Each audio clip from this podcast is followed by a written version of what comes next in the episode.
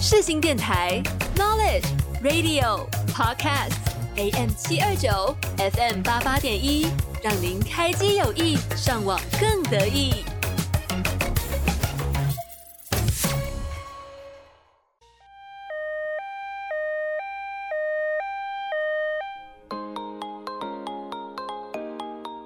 你今天剧荒了吗？剧荒 ICU，剧荒 ICU，我是主持人 Cathy。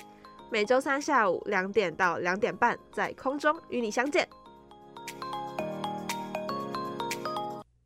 来到今天的剧荒 IC，我是主持人 Kathy 耶。今天呢是万众瞩目的一集，为什么呢？因为今天是三月十三号。那你们知道三月十三号什么日子吗？就是三天前是《黑暗荣耀》第二季播出的日子。没错，三月十号呢，《黑暗荣耀》在《黑暗荣耀》的第二部在 Netflix 上面正式上映了。然后我也是利用很快的时间，就快速的把它追完。所以今天这集呢，就是来讨论一下《黑暗荣耀》第二部到底发生什么精彩故故事。那有兴趣的朋友们就一起跟我听下去吧。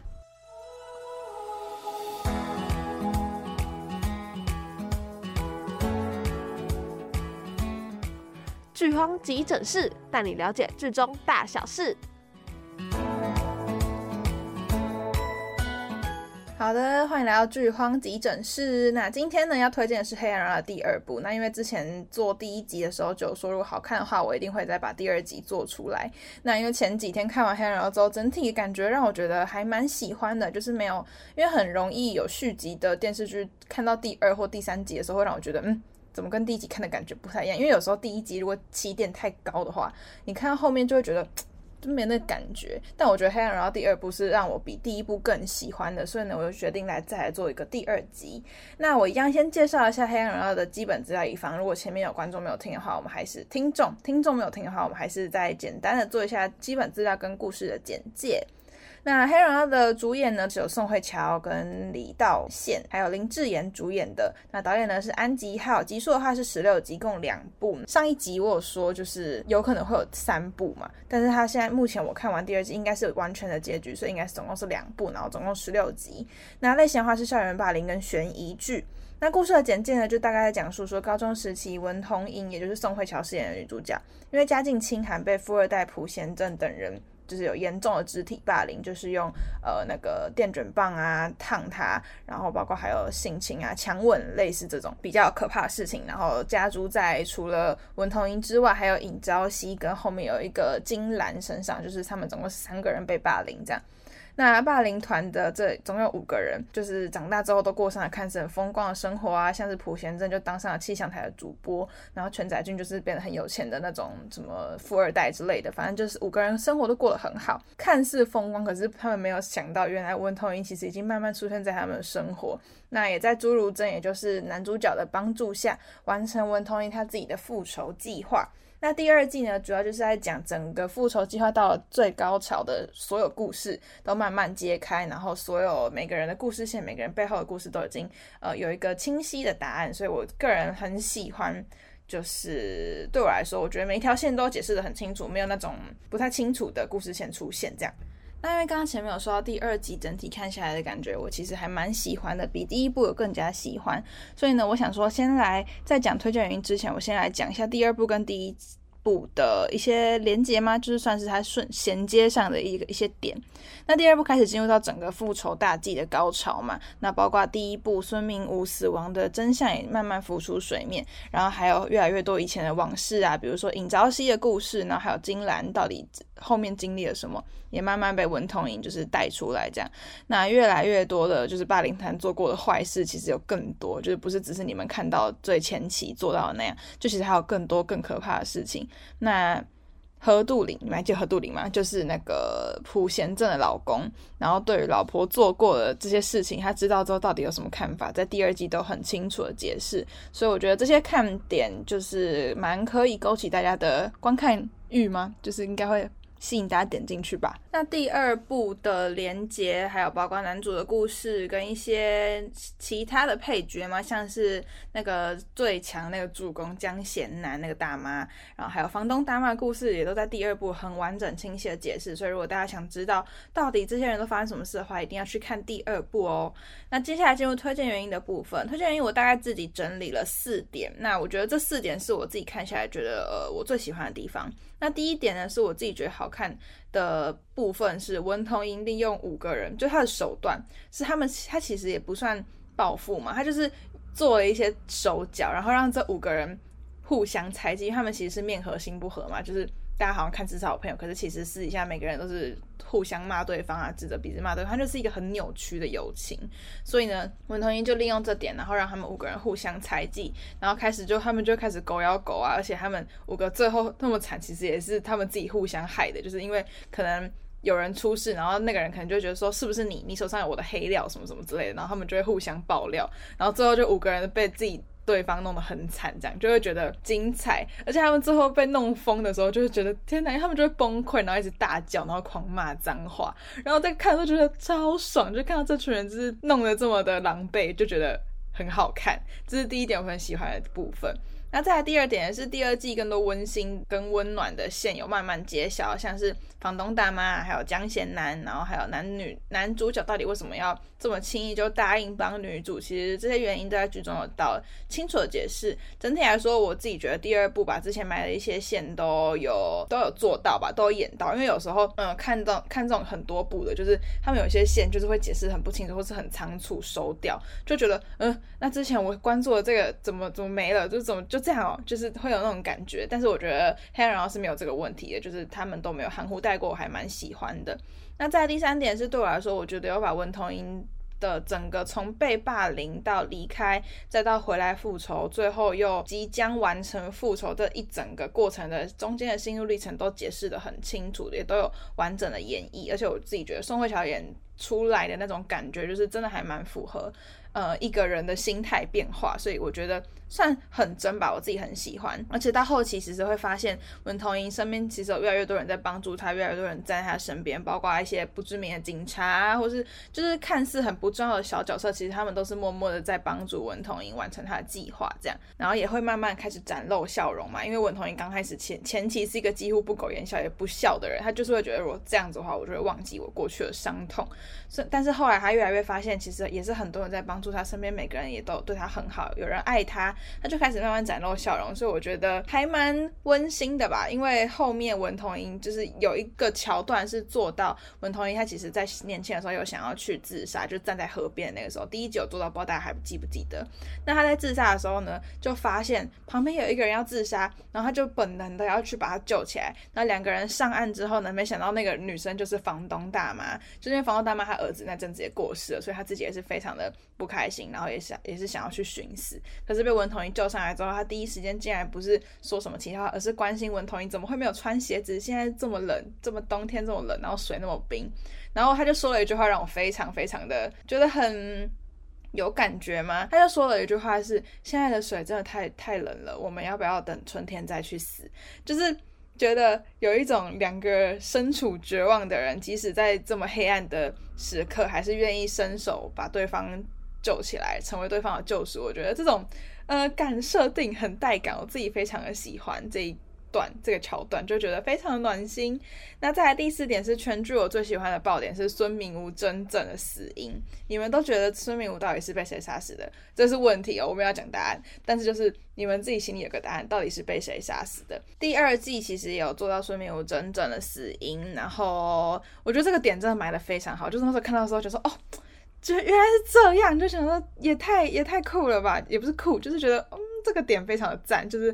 是我没想到的。而且文同垠在最后跟在最后，因为朴贤镇最后是进监狱嘛，然后他就去监狱跟他面会面这样，然后他就说了一些话，然后让朴贤镇就是知道自己有冤屈，但不知道那个冤屈到底在哪里。可是他永远都不能知道，因为他人就是在监狱。然后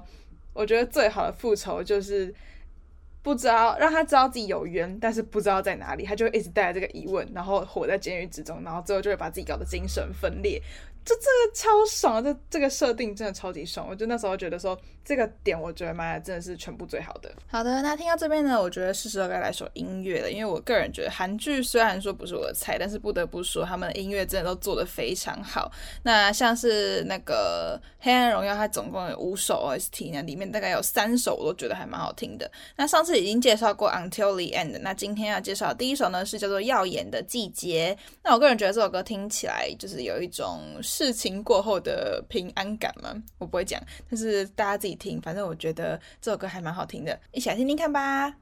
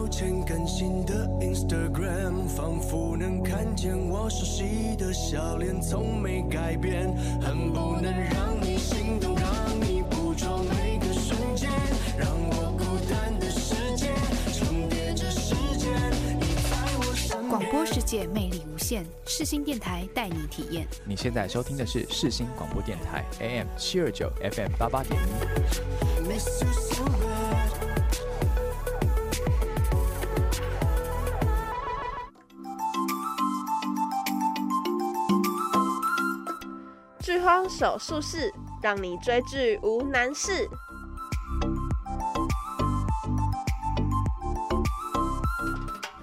好的，欢迎回到剧荒手术室。那接下来，因为前面刚刚一直在讲说，我个人觉得《黑暗荣耀》第二部表现就是非常优越嘛，但是我个人觉得还是有一些小小的缺点，就是如果这几个点做得更好的话，呃，我觉得会在我心中是一部完美的神剧。当然，就是有可能是我 get 不到编剧的意思，但是我自己看下来的感觉是这样，就纯属个人感受。那我大概整理了三点，第一点是对于全宰俊，就是那个男生坏人死掉那个。就是他死亡的过程让我觉得有点仓促跟有点随便，就是只解释了是谁把他推到那个泥潭，因为最后他的死法是哦，这边会有一点小剧透，所以如果不能接受的观众或跟听众，你们可以就是提前先跳开这样。那我这边会讲一下，就大概全宰俊的死因，他的死因其实就是因为他眼睛有问题嘛，然后呃最后宋慧乔就是怂恿那个空姐就是在她的眼药水里。里面就是做了一点手脚，所以她最后其实是看不到全盲的状态，然后再加上还有被车撞，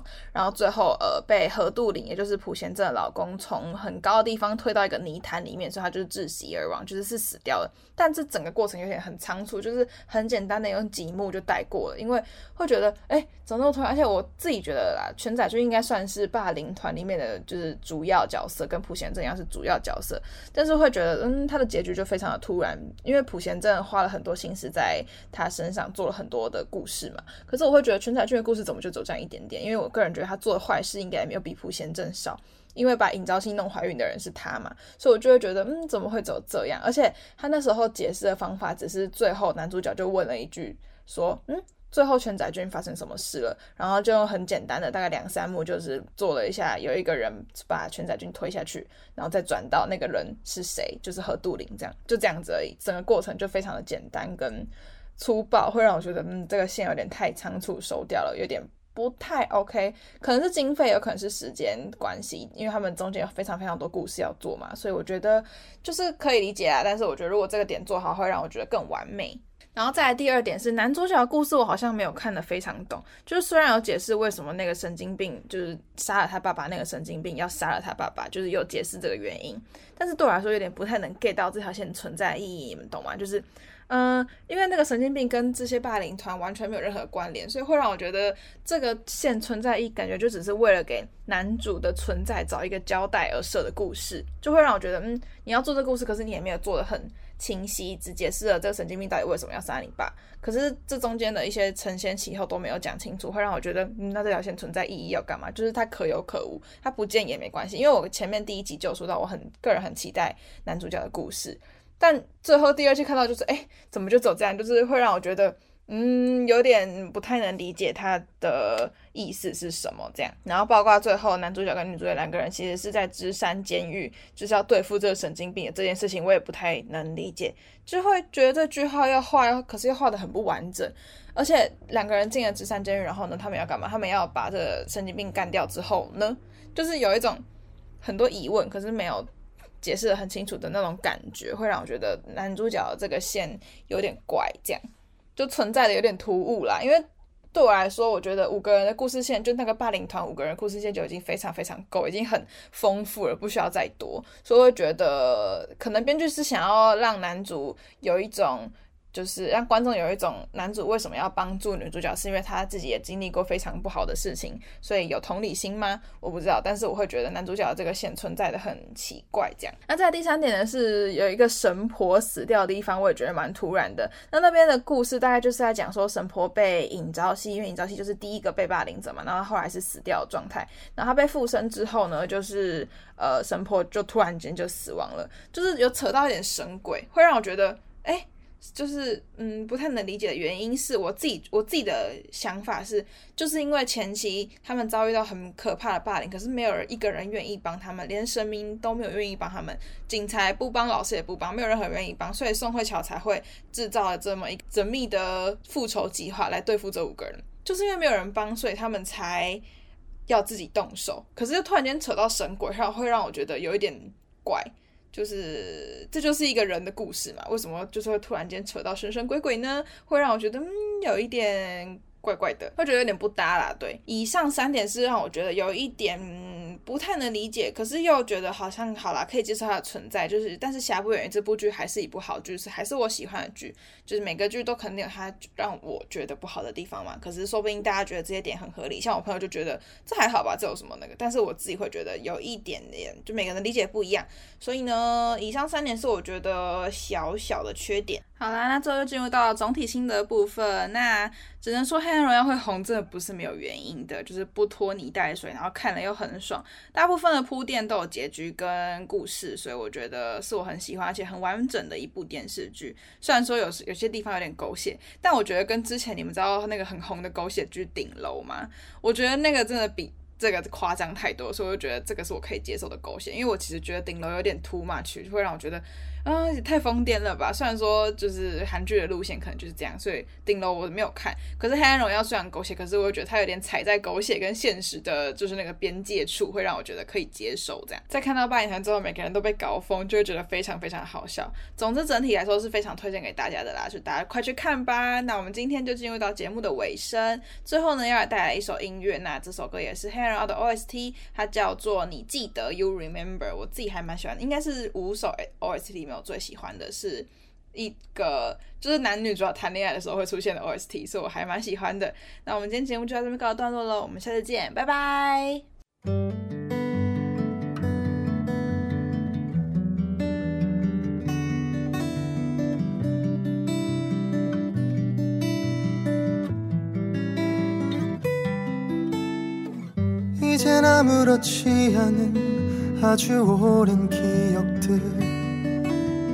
거기 있었는지 아무도 모르고 쉽게 지워지지 않는 아주 오랜 상처만 남아 그때 너는 기억한다.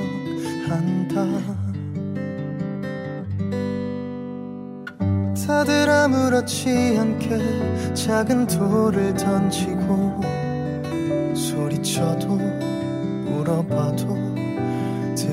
기준이 없고 눈물이 마를 때쯤에 너의 맘엔 미움만 남아 그날의 너를 잃어간다. 네가 아주 행복했으면 좋겠어. 대신 내가 불행하면 좋겠어. 슬픈 눈물 고통이 너의 웃음이 되길 사실 난 행복을 잘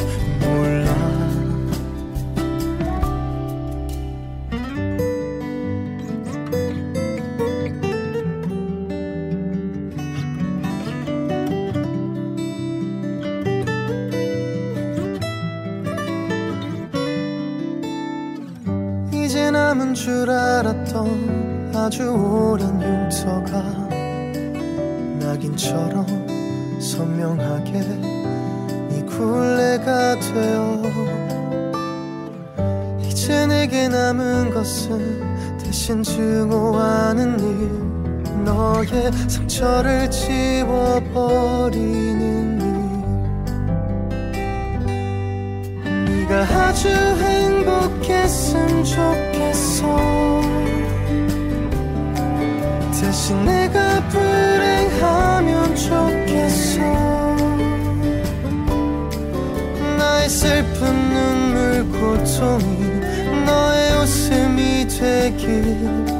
사실 난 행복을 잘 몰라. 기억나지 않았으면 좋겠어. 다시 돌아갈 수 있음 좋겠어. 너의 찰나와 영원들이 너만의 것이 되길. 사실 난 행복을 잘 몰라. 너는 아무렇지 않게 살아가야 하니까.